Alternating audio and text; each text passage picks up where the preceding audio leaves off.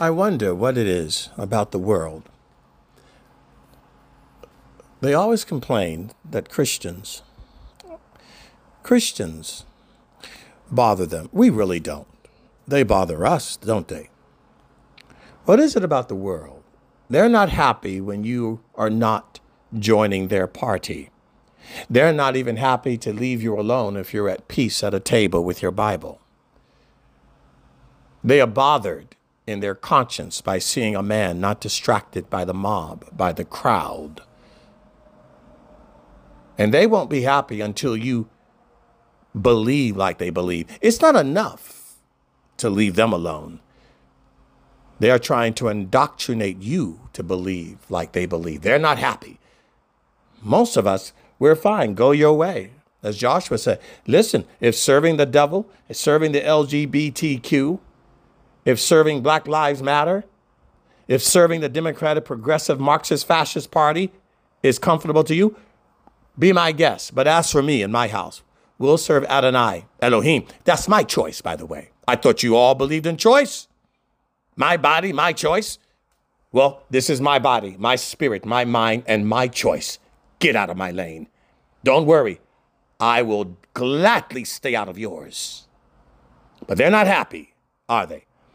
Your parents aren't happy. Your friends aren't happy. Your wife isn't happy. Your boss isn't happy. I worked for a godless man, not happy that I didn't join the rest of them on their parties when they took a boat to Catalina.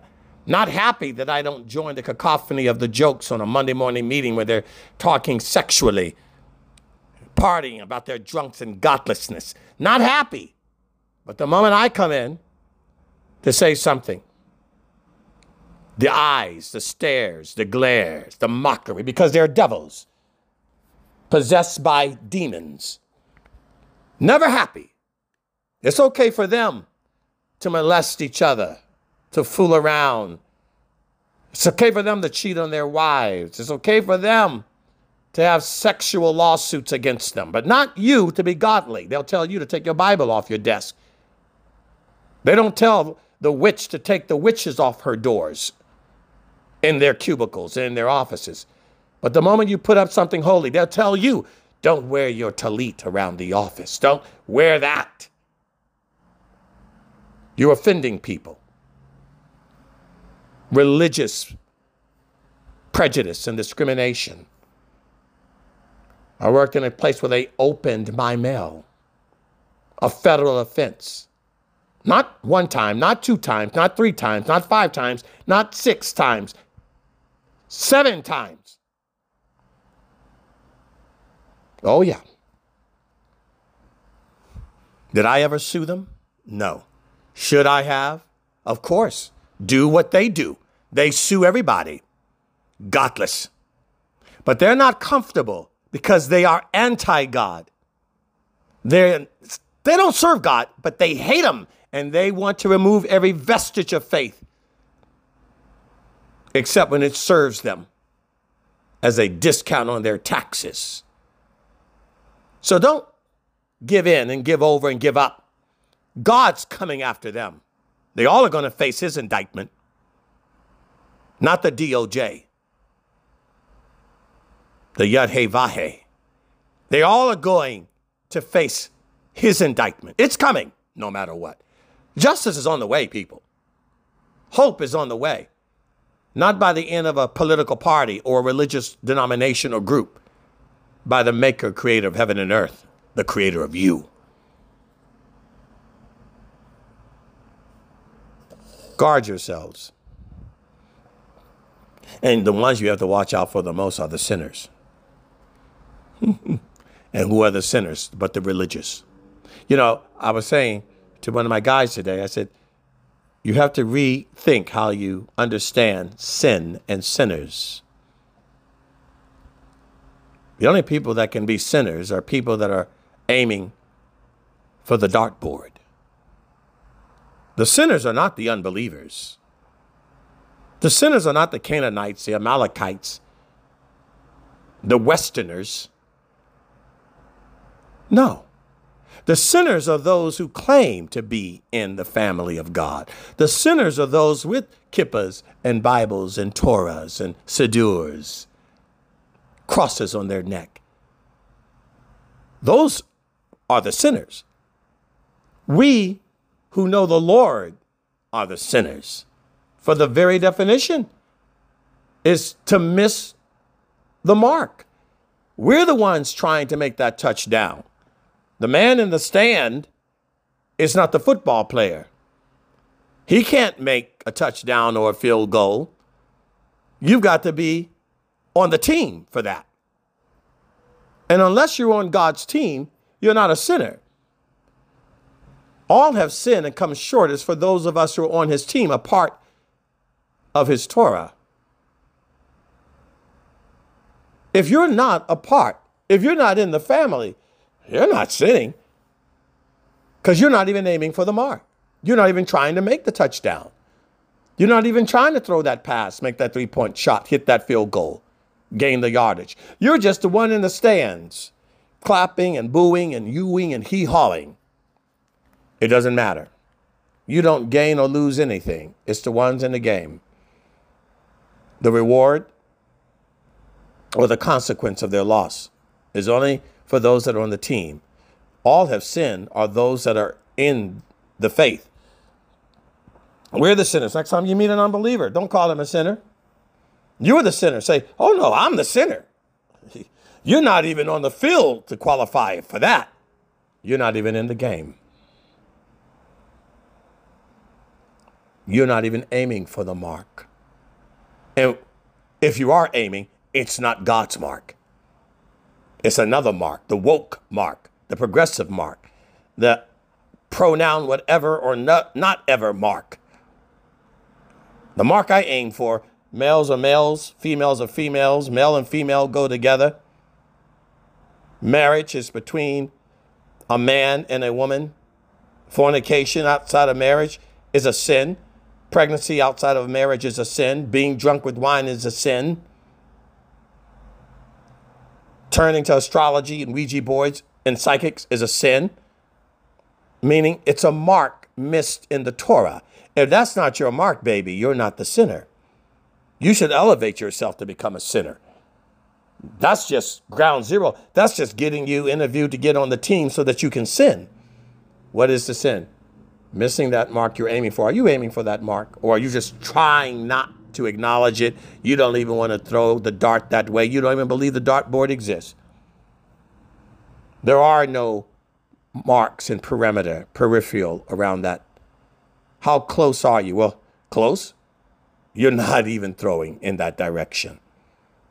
So, for those of us that are believers, we are the ones that sin. We are the ones whose God's grace covers the sin, the marks we miss the bull's eye we don't hit. We're the ones that that applies to. For the rest of them, technically, they need to become sinners. they need to become people aiming for the mark and not hitting it. Which of us can ever hit the bull's eye? Seldom, if ever. But God's grace covers that, particularly the ones that are pressing towards that mark, shooting for that mark, going for that goal with every intention of that sin. Is there a consequence for missing? Sure. But there's a punishment for transgressing it and rebelling against it. And you're not even in the equation when you don't even know or shooting for the fact that there's a dartboard that God designed. Your dartboard is somewhere else, often some other ethos or mythos. And there is a judgment that God has ordained that would apply different for you who have not seen and have not heard yet. But there will still be a standard that will apply to you. And that's God's business, not mine. Aim for the mark. Come on, sinners. We can get a lot closer if we press towards that mark and keep our eye on it. All to Jesus I surrender all. To him I freely give. I will ever love and trust him in his presence daily live. I surrender all. I surrender all. All to thee, my blessed Savior. I surrender all. All to Jesus I surrender. Make me Savior, holy thine. Let me feel thy Holy Spirit, truly knowing that thou art mine. I surrender all. I surrender all. All to thee, my blessed Savior. I surrender all. All to thee, my blessed Savior, I surrender all. Such a great message by Steven about sin. And we are the sinners. And I was just thinking about it. The difference between sinning and blaspheming. There's a very fine line, and yet there is a very definitive line. Most religious people are sinners, but some of them sin on a decreasing measure because they are continually pushing towards the goal. Like Peter said, have the fruit of the Spirit daily in increasing measure. That is what we should be doing. That is how you get grace. Because you are growing, you are continually improving. Right? Think about it when you are on a team, you know, and, and uh, you're playing the piano, right? If you're playing for five years, you go get your teachings, you pay the teacher five years, you're not getting any better. Your mom's gonna be like, I'm, I'm done wasting all their tuition money. You're not even putting in the effort. You don't practice, you don't do your homework, you never play, you don't even get better. Five years, you still can't play anything. And she's gonna cut you off. See, God is the same way. We have the parable where Yeshua talked about the tree. For three years, it didn't bear any fruit. And the guy said, Let's make that circle around it, you know, when they clear the ground, give it one more year. If it doesn't bear fruit, then we'll cut it down. And that's the principle of grace grace has an expiration point. So, for the sinners that continually grow and draw nearer to the goal, they get grace. But then you have all the rest of the sinners, all of those religious people that pretend. And a lot of them don't really pretend, though. A lot of them are just misled. But the problem is they're so brainwashed, it doesn't matter how misled they are, they truly believe what they believe in. And you cannot persuade them otherwise. You know, you tell a, guy with kippas and you know the, the twisted side locks and all these things. You try to tell him uh, that you know the true meaning of the Torah and, and Yeshua and salvation. They don't get it. They're so caught up with separating meat and dairy. They're so caught up with the tefillin. They're so indoctrinated. It's so deep down in their core. You can have a deep conversation. They just don't get it They're not blaspheming. They're just committed to their sin. And surely they will, listen to this, they will die in their sin. Yes. If you are on the wrong path, you're on the wrong path. It doesn't matter. If you miss the mark, you miss the mark. Why would grace, you know, be given when you're not even putting in the effort to get it right? If you just have the ball sitting on the field, you're not even trying to kick it in the goal, why should you be getting grace? And yet, they will get a little bit of mercy compared to the next group, which is the worst, which are the blasphemers. Now, the blasphemer is the person that realizes that they are wrong, realizes that they are violating God's Torah, God's commandment, and they keep doing it defiantly. That's like when you're arguing with somebody and all of a sudden they realize that their position is wrong, but because of whatever reason, usually their ego, their pride, right? They realize, they know that they are wrong now. You know, like you said, the token fell. We say it in Hebrew, nafal ha'asimon. It's like the, you know, the light bulb went on. All of a sudden they realize it, and they stick with their position because of their ego. I know I've done it when I was young. you argue, and you start with a position, then you realize you were wrong, but because of your pride, right? Children do that often. They don't want to admit they were wrong. And that's how you end up blaspheming, going to hell. You realize you were wrong your entire life. All of a sudden, you, you realize that the traditions were wrong. You realize the Torah says, do not cook a kid in its mother's milk, not separate meat from dairy. You realize Yeshua was the Mashiach that fulfilled all the Torah and the prophecies and the writings and the, the, the Psalms and everything. You realize that. See, you have to understand it though. Most people will not understand it because they just don't see it. But those who do see it and yet reject it, those are the blasphemers who will not be cleansed because they will not be forgiven. That's what Numbers 15 is all about. Said, You sin defiantly. Well, to sin defiantly, you have to understand what you're doing. Yeshua said when he was crucified, Forgive them, Father, for they know not what they do. They didn't kill him knowing he was the Son of God and did it on purpose. They didn't know. They just thought he was whatever and killed him. So they didn't know what they did. They weren't blaspheming. Sure, they were sinning.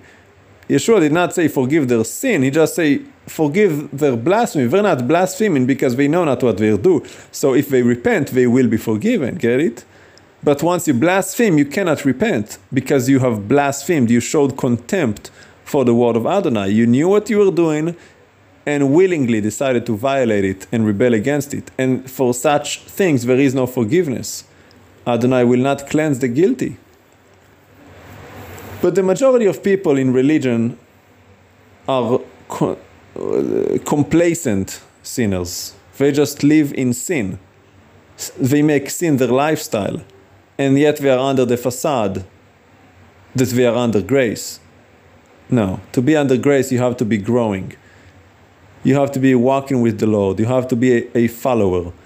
You have to be in the field practicing, doing your homework, sticking to the program, showing up to the meetings, following the curriculum. That's how you get grace. If you do not do what he says, he said, you're not going to be delivered. He said, if you love me, keep my commandments. That's a progressive term, it's not a singular. It is something ongoing. Not once, not twice, but always. The commandments are eternal and they are always progressing to a higher level, a higher spiritual principle. We talked about it before when Israel was in the desert, it allowed them to get divorced. Why?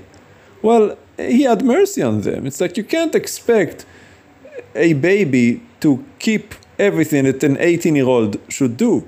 A baby is gonna do all kind of stuff. A two year old, well, he's gonna knock a few things over. He doesn't have any understanding. You gotta give him grace and mercy. It's like when you start on the team, you, you don't even know how to tie your shoelaces properly. God gave us grace, but as he said in Ezekiel 16, you grew You reached puberty. You became a woman. And as a woman, there is more responsibilities. You can't behave like a five year old, do what five year old do. You can't run around with your pants down. It's cute when you're five months old, maybe. not so much when you're 15. Definitely not when you're 40. Do You get what I'm saying? You have to constantly be growing, getting better at your aim. Where is the progress? You know, in school, they always have the progress. Why do we have report cards, right? They constantly, every semester, they give the report card. They monitor your progress. Is he making progress? Are your grades improving? You get it in everything else except in the one thing that matters, which is your spiritual growth, God's scholastic education. He's trying to educate you to be holy to live by his eternal principles of selfless love. That's the only thing that really matters in this life because, well, God is our life. None of this matters here down on earth. It's all temporary. Only Adonai is eternal and the souls that he has created. And it is your choice whether you want to be with him or not. And it is a constant, repetitive decision that you have to continually make in order to be eligible, to be worthy, to be in His field, to get His grace and mercy.